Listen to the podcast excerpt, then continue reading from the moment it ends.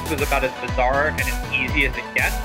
So the number for me was a number that would allow me to never have to work. I feel like we got top, top, top. I went from a sale of you know five hundred thousand dollars to in debt. One hundred and ninety-two million dollars. This is Built to Sell Radio with your host, John Warrillow.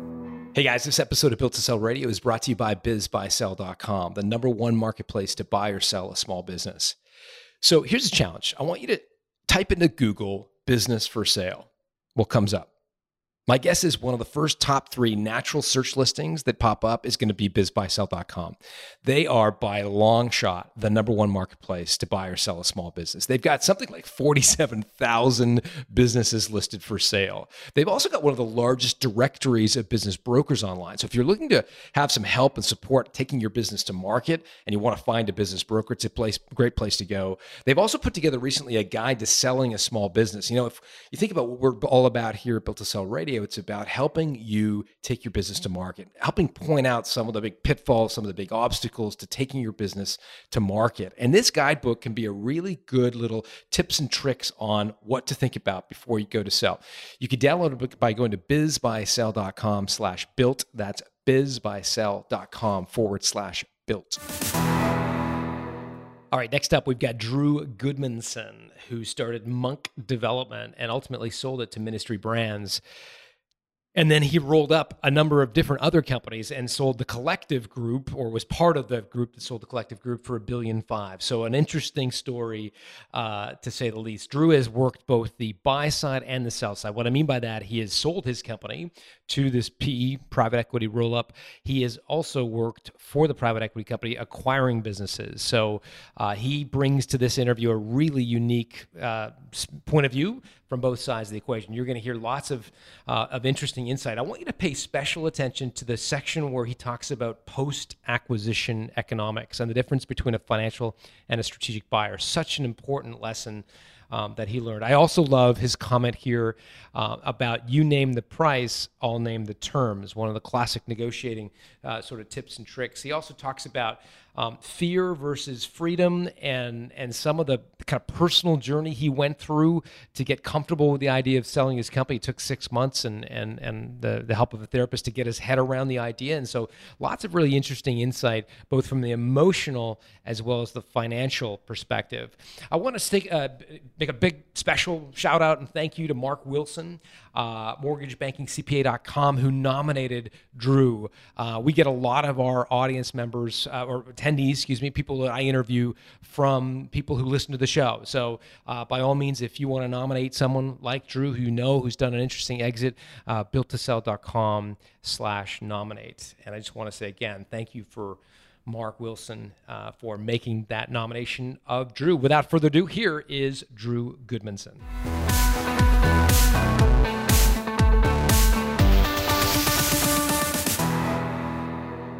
Drew Goodmanson, welcome to Built to Sell Radio.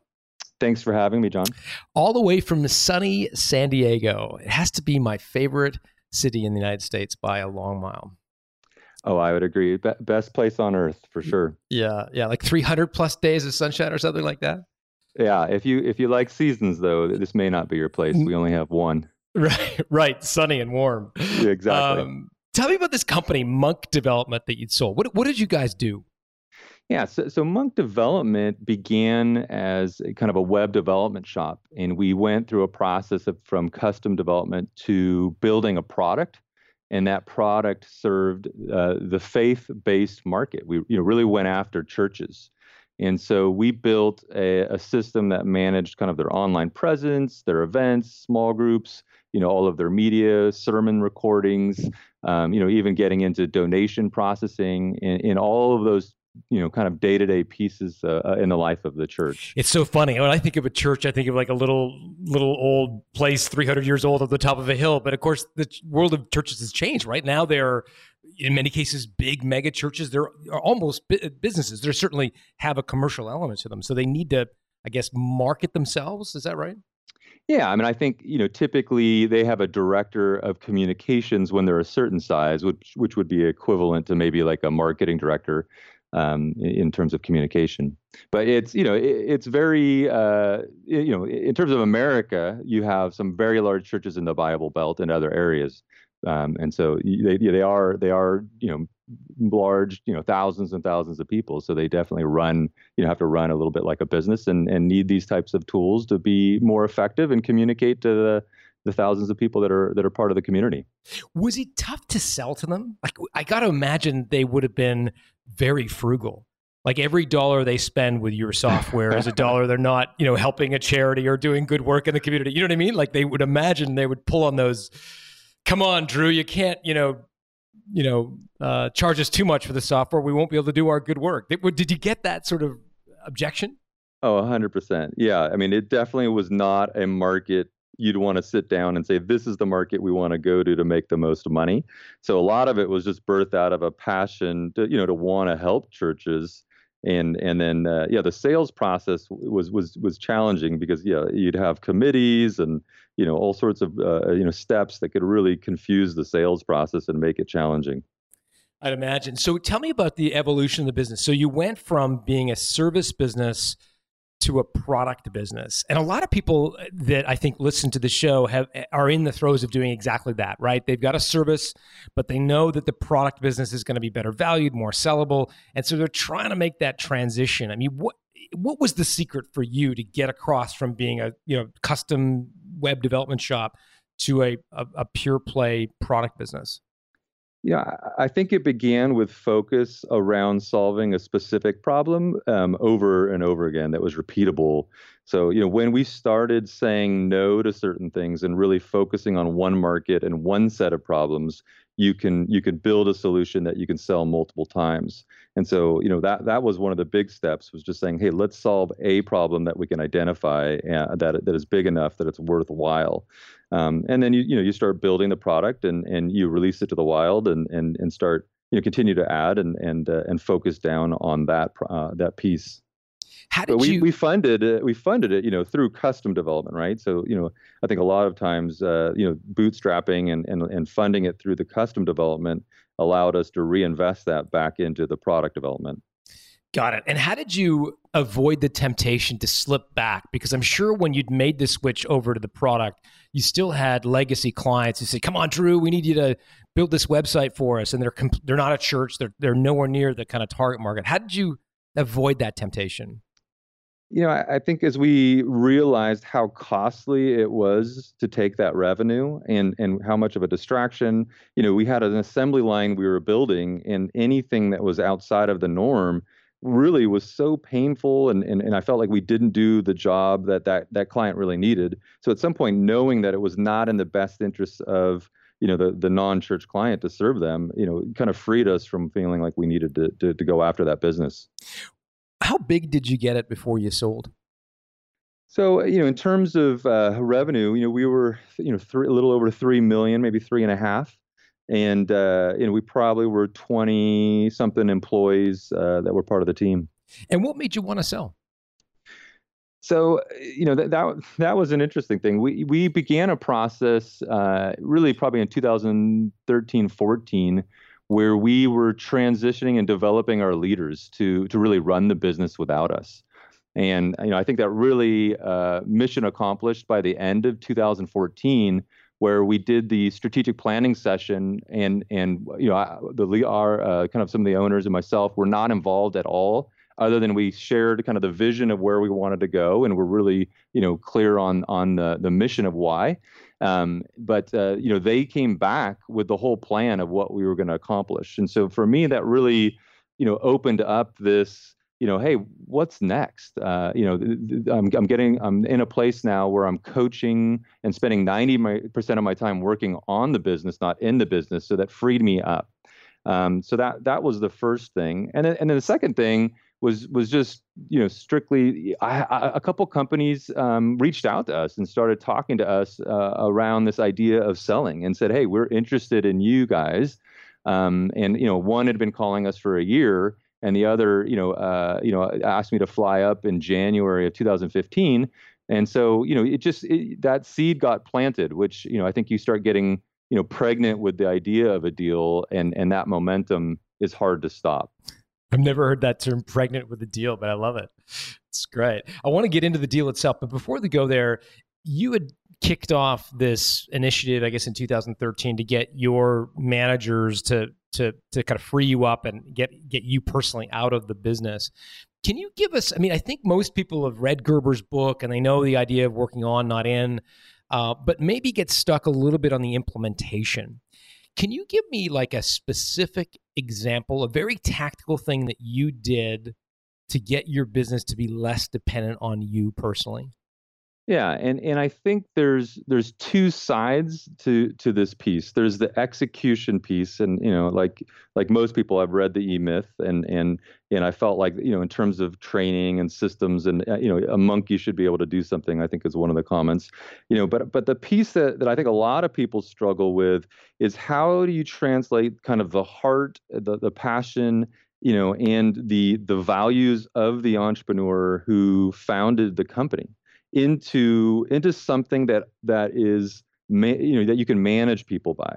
And so for for me um, one of the biggest things was not not coming up with just values but defining values so clearly that you know often they were several pages where we ask questions you know like what does this value mean? How should we think act you know, and do, you know, what should we do because of this? Like, what policies do we have in place, like, to support this value? And we really got uh, very explicit down to the point where a customer service rep, if they came to us and, and a customer was asking for something, you know, we could tell them, hey based on our values you know you what do you think you should we should do like and so we just started training people anytime they came to us like hey based on our values what should we do and those uh, those things really became uh, you know, transformational um, for our people and allowed us to to move out of this, you know, hey, we need to be involved in all the decision making to uh, to a place where they could, you know, make decisions freely in line with what we would want them to.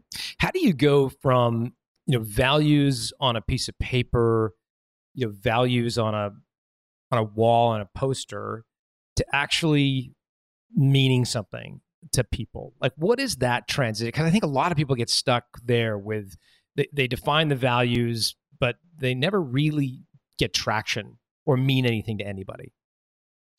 Yeah. Uh, I mean, my journey one was um, just the the journey to leadership. I had to let go of my desire and identity around doing specific roles, and and really come to a place where I was willing to let others, you know, try and even fail.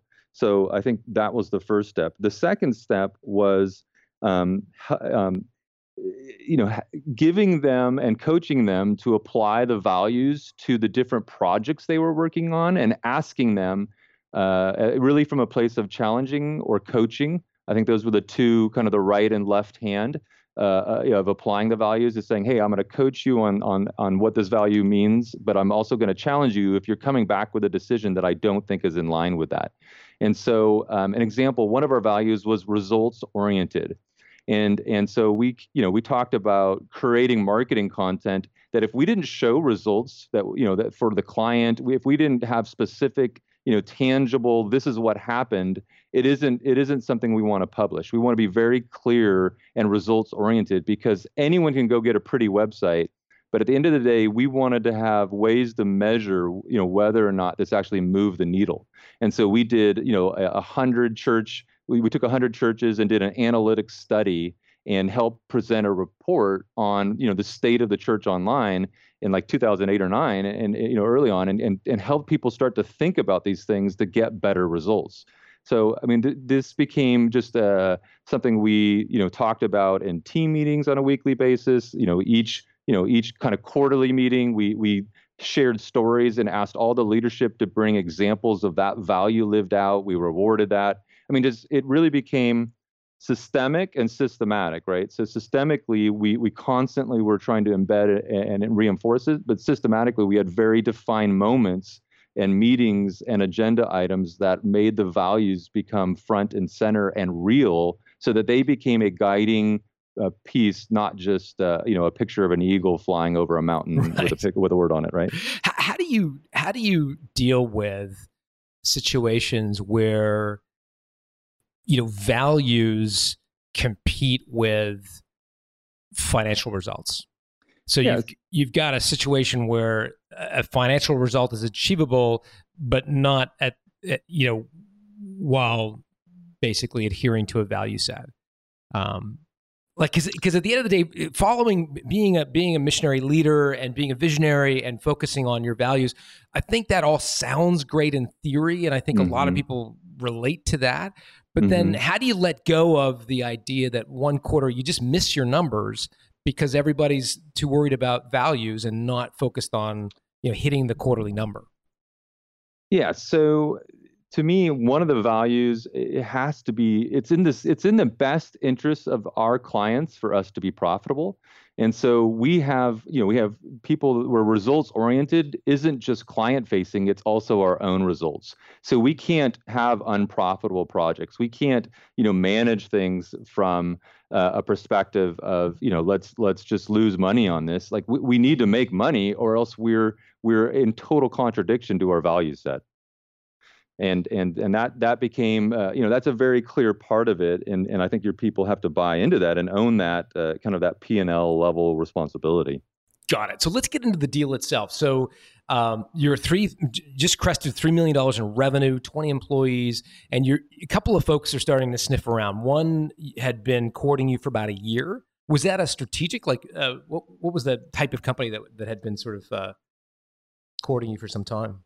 So it, that was um, a group that became private equity backed, Hmm. uh, and and were you know consolidating our, our our market, which was highly fragmented. Got it. And then there were other people. What, what, were there other private equity, or they were they You strategic? know, the other was a strategic um, that that was a large company, you know, in our space, uh, you know, in a different area that really wanted, uh, you know, what we offered to be part of their solution set, and and, and saw the value of that. Got it. And so, how did you go from there? Did you hire an advisor to sort of take you to market, or did you did you negotiate yourself with these these two parties? So you know, it, it's an interesting space that you know being in the faith-based space, and so we did meet with you know investment bankers and others to kind of think about that. But it just it's such a bizarre you know industry, and maybe everybody thinks that, but but I mean you know people that sell to churches, I mean it just is, it's kind of an odd situation. Uh, so what what I did is I, I hired a coach who was an investment banker and just paid him kind of a monthly retainer um, to work with me. And you know, he he was on some phone calls, but really coach me in that process of uh, negotiating these deals. Wow. So you had a kind of a, a Bosley in the background coaching you, but not necessarily representing you. Right. Interesting. So tell us about the process itself. What what what what happened, and and how what kind of coaching did you get? Yeah. So the, the, you know, the process was you know re- really in that January timeframe, going up and and getting kind of the first inquiry. And then in March, um, the the group finally got the funding that was private equity, or in February they they finally got their funding. So in March they put an offer in front of us. Um, so I flew out and met with them, and you know it, it, it the the process the piece that was interesting for me was just the emotional journey right? So to me uh, you know i think about there's like there's math and there's this emotion this this motivation piece. And so there was one conversation around the math and the other was uh, really around the the idea of selling and what what that meant to me personally. Because we we hadn't really you know it wasn't like this like oh we're going to sell in 2015 so I, went through a lot of different like you know fear and like kind of like who am i if i sell? And, and i had found such an identity in what i was doing. It, you know it was almost like this existential crisis hit. So for we looked at, in march with that offer you know I, I said yes and then no. Like you know i said yes you know one night and then had a sleepless night that was horrible and woke up the next morning and said no uh, and and uh, and just you know it was very difficult and kind of wrestle with that. And it wasn't until um, so that was March. It wasn't actually until September that I that I finally ended up saying yes uh, and and actually going through with the deal. So many questions to go through. So in in March, when you had this sleepless night, just to be clear, did you say yes to the buyer and then went recanted and said no after the night, or did you just Um, say yes in your mind? I said yes in my mind and to you know to to the to our you know the guys that were, were that owned part of the company with me. And so we you know I said yes and and was uh, you know kind of said okay we're gonna we're gonna do this.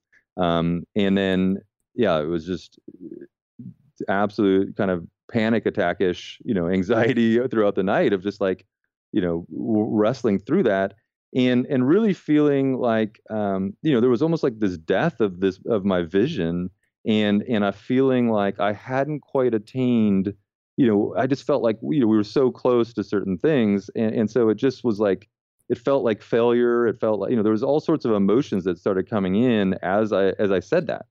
Um, and and so uh, you know that that took uh, that took me off the you know the path and kind of said, hey, I, um, I, I, I, I don't know if I'm ready for this. I really think there's an, an opportunity, and I have more clarity now after having these conversations about what I can do to really drive value in the business. So, what happened between March and September? Yeah, so you know, I think just the having that surface and and you know, as I said, kind of getting that seed planted and having you know different parties involved you know at some point you know i just had to do a t account and say look at what are the pros and what are the cons? Sorry what's a t you know, account? Uh, uh, um, so you know uh, just uh, uh the letter t and, uh, and you write pros and you write it. all the pros and then you know what why would i do this? And the cons are you know why wouldn't i? Yeah my mom used to tell me to do that every time i was trying to make a decision. I'm like mom not this again.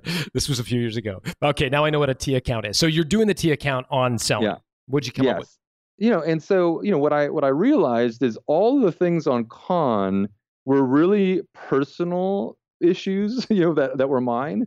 They they they didn't relate to my family, to my you know to to to my you know the partners, to any you know anyone else other than you know what I what I thought was the right thing for for me. And so I had to let that go and just say, you know, why why you know why pursue that this this really is um, you know in in the better interest of of everyone involved not just me. Interesting. And so at the end of the day um, you had to reconcile this in your own mind. I guess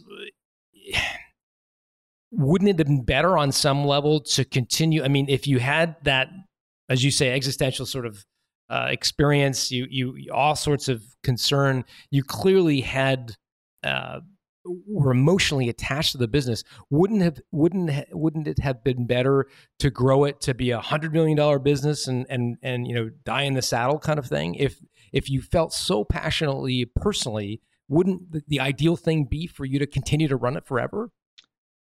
Um. So so what I uh, I can only speak from my experience. Yeah. Uh, yeah. You know. So so you know really it, it, triggered a process of what, like going to therapy. So i think um, you know even processing through why my emotions were wanting me to do that.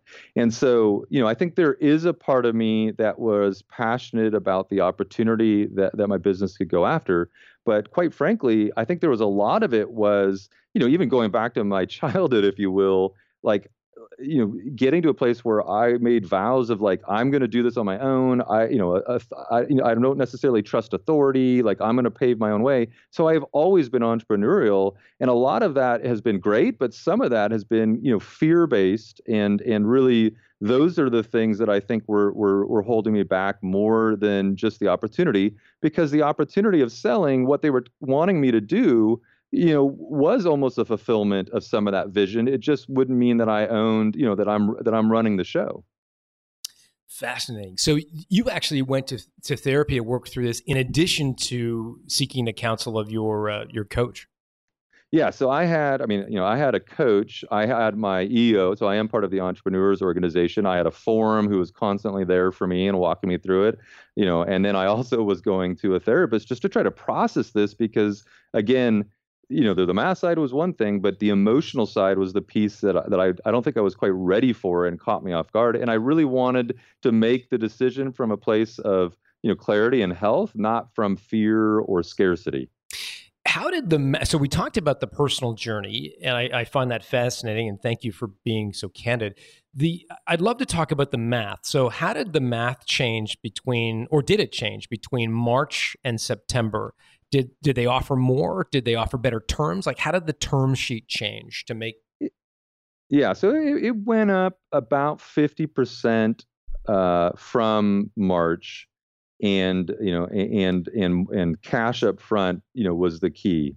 So uh, that became a bigger number that that became doable um, as well. So you know the math helped and, and improved for sure yeah.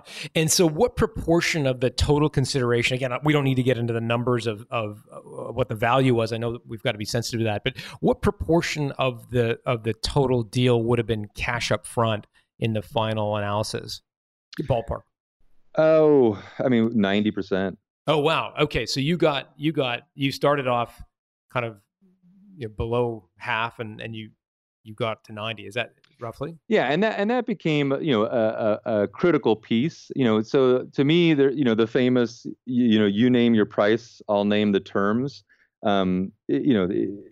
this idea of loans and earnouts and all of that, you know, just wasn't the world I wanted to live in because that felt like potential prison. Um, and so I, I just wanted, like, if it wasn't cash up front, it was like, you know, I'm not banking on it. So that was just icing on the cake. I, you know, I needed the money in the bank. Wow. So how did you negotiate? Because this is music to, to the ears of, of everybody listening. Because because everybody's listening, going, "Yep, yeah, Drew's hit the nail on the head here. I want cash on the barrelhead, and I don't want to earn out, and I don't want a vendor take back or financing or any of that stuff." But how did you make that case? Because I'm sure the buyer wanted all that stuff. You know, there was um, two things that that that were going on that I think impacted the deal that that had nothing to do with me number one, the the business unit that I, that that they were kind of they were buying us, and then ultimately I I ran and consolidated ten companies that were like my competitors, and so I you know we our leadership team basically took over this whole business unit, and I think they wanted me there and our team there because we were kind of the leaders in the market. Number two, they were recapitalizing. And so they they from that February date, um, they you know they had uh, basically um, you know fi- they they they uh, five times increased the value of the roll up and within within nine months and they were recapitalizing so whatever they spent on me they were going to make far more on the deal so they wanted to get us in and and so we literally i didn't know this at the time but we closed like a week or two before um, that recapitalization and so that that benefited them significantly. So let me just play this out. And again, I, I know we can't talk about specific numbers, but let's say uh, when they're recapitalizing the entire group, they're going to market and getting, I don't know, you guys are a SaaS business. So let's say a rolled up is four times revenue and they and they buy you for two times revenue, it's accretive and that's yes. what you mean by is, is that what you mean by yeah, economically yeah. benefit them? A- absolutely. So you know, because of the scale they had hit, they were going to get a better multiple uh, because they were all SaaS, you know, and and had huge EBITDA that they had just through the synergy and the thing that they had done through through this roll up. And did you know? You, you, you said you, you were not aware that you completely eh, were not aware of that it was just happenstance that they actually you, yeah, so so I wasn't aware of the timing of the deal. In fact, some of my EO buddies were like, "Man, how did you get that deal? Like like that, that that's such a change." So that that's number one. And, and and I think you know the challenge in the area that I was in, they were having some you know they you know loss of headcount and different things that kind of was damaging. And then the second thing is when they initially had proposed an earnout. Um, you know, I had I'd kind of come you know come along and heard a concept called post acquisition economics and so I had called the the CEO and he he had said, "Hey, this is how you're going to hit your earnout." So I went through every product that we had and kind of talked about selling it through the different channels that he had, and I took every product he had and and asked them you know what he estimated we would be able to do through our channels. And so I started to realize what our company was worth to them, not what it was worth to me, and I, and I knew that number was far higher than their initial offer. Love it. Such such good advice. And and and for everybody listening, it's really the definition of a strategic acquisition is to figure out not what your company is worth in the market, but what it is worth to a buyer. It sounds like that's exactly what you did, Drew. Fantastic. Yeah, I hope so. what was the what was the the process? I mean, you mentioned there was a there was a second buyer at the table. Did, did you did you play one off the other, or did you fairly quickly sort of fall into the arms of this one one firm? You know, certainly you, you no matter what, you want two people at the table and to create a you know a bidding type environment. So they were both aware of each other, and and you know you know I was saying, hey, this is what you know this is where we're at. You know, if you're gonna continue to play ball, this is this is where we need to get. You know, and so you know there was some of some of that going on for sure. What was the best piece of tactical advice that you received from your coach, the former M&A banker? And when I say tactical, I'm thinking of kind of negotiation tips and tricks, uh, that kind of stuff. You know, again, I think the post-acquisition economics piece was, you know, something I had never really thought about because, you know, here you're building a business, spend all the time focusing on how do I build. I had never thought about the most important potential economic decision of my life, you know, things like that. And so he, you know, he really talked about you know understanding that number like you said so that you're thinking it from it more from a strategic than than just your own financial perspective.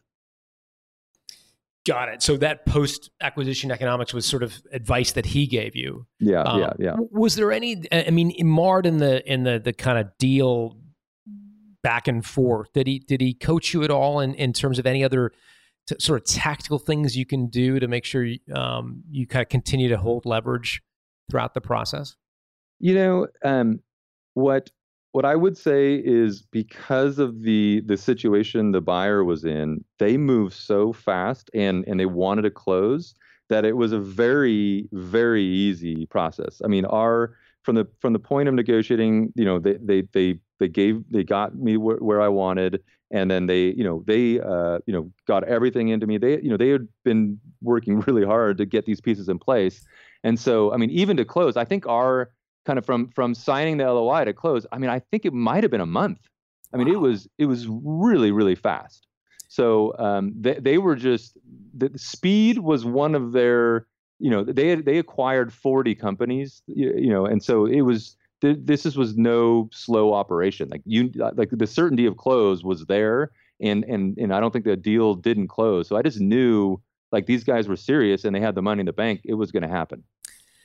You got everybody drooling at this point. This is a this is like a fantasy uh, uh, episode of Built Radio. I mean, the the the the the motivation of the uh, the other side was fantastic and certainly worked to your favor. Clearly, it's amazing. Good for you. Now, I want to go back to this emotional sort of roller coaster they went through between March and September. Mm-hmm. I mean, if you were at an EO meeting and you're around the, the boardroom table with your, your fellow EO members, and one of the members says, Look, I'm thinking of selling, but I, I'm just not sure. What sorts of questions might you pose for them or experience might you share to help them think through the emotional sort of impact of, of potentially selling?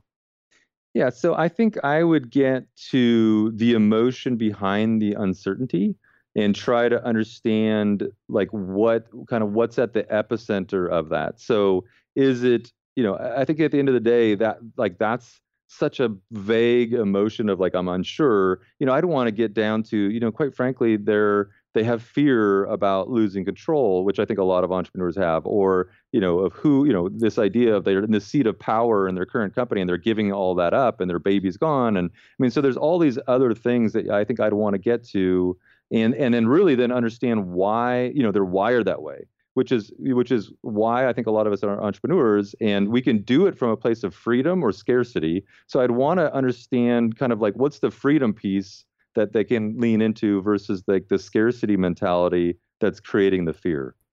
And what do you mean by freedom versus scarcity? I, I'm unclear.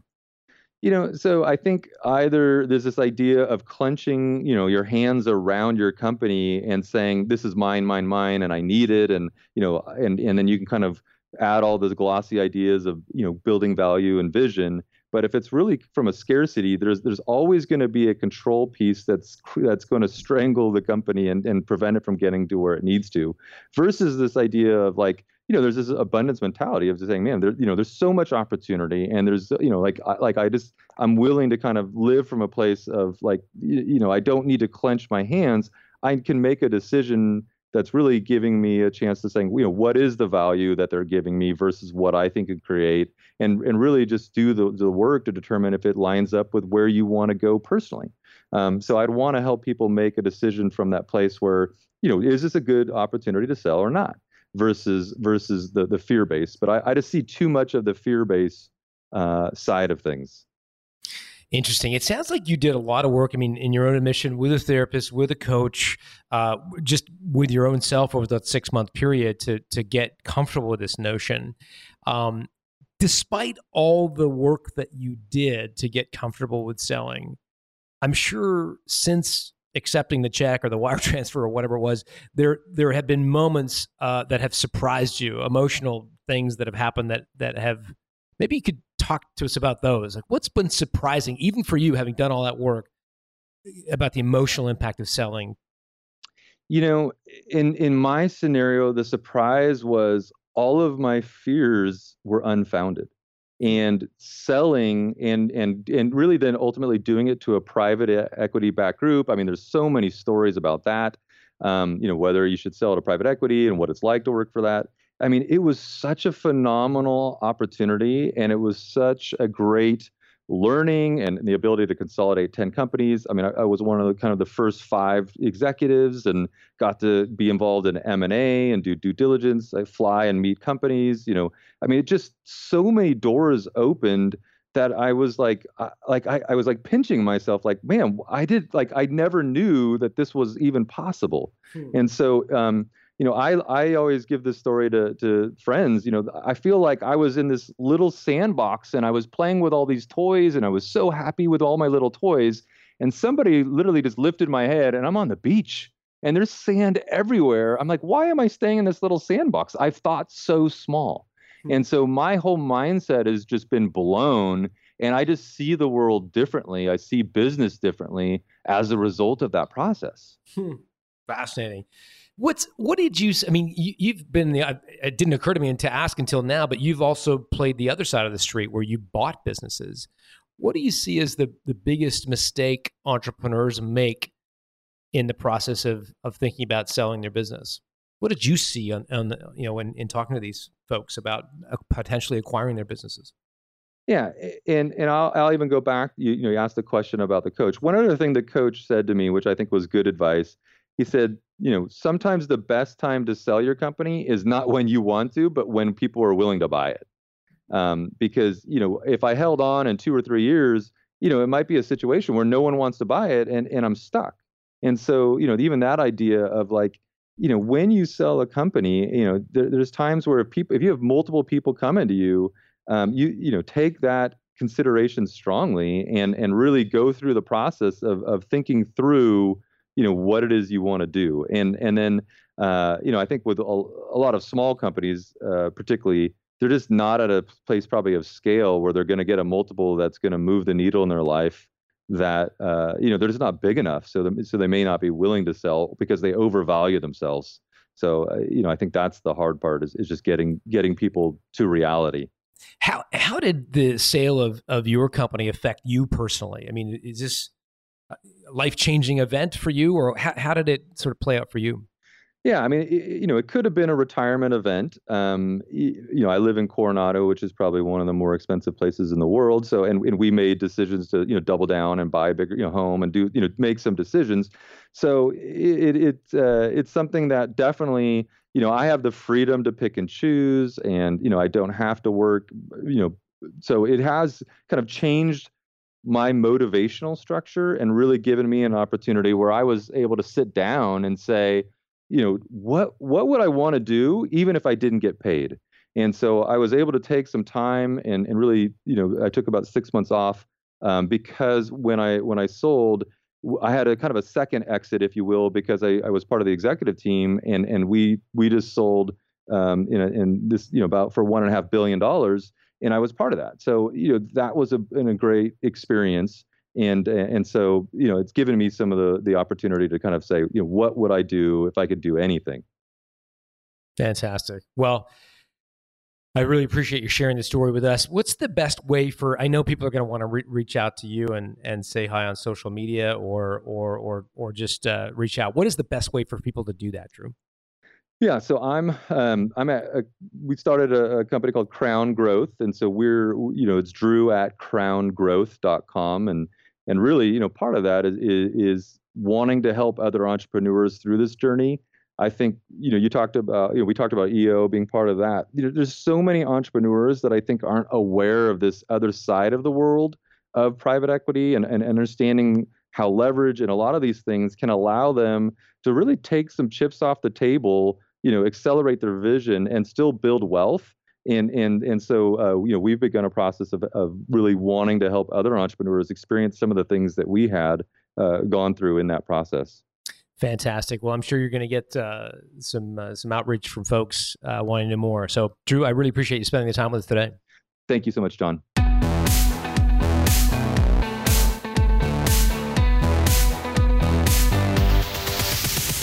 Thanks for listening to Built to Sell Radio with John Warrillow. For complete show notes with links to additional resources, visit builttosell.com slash blog.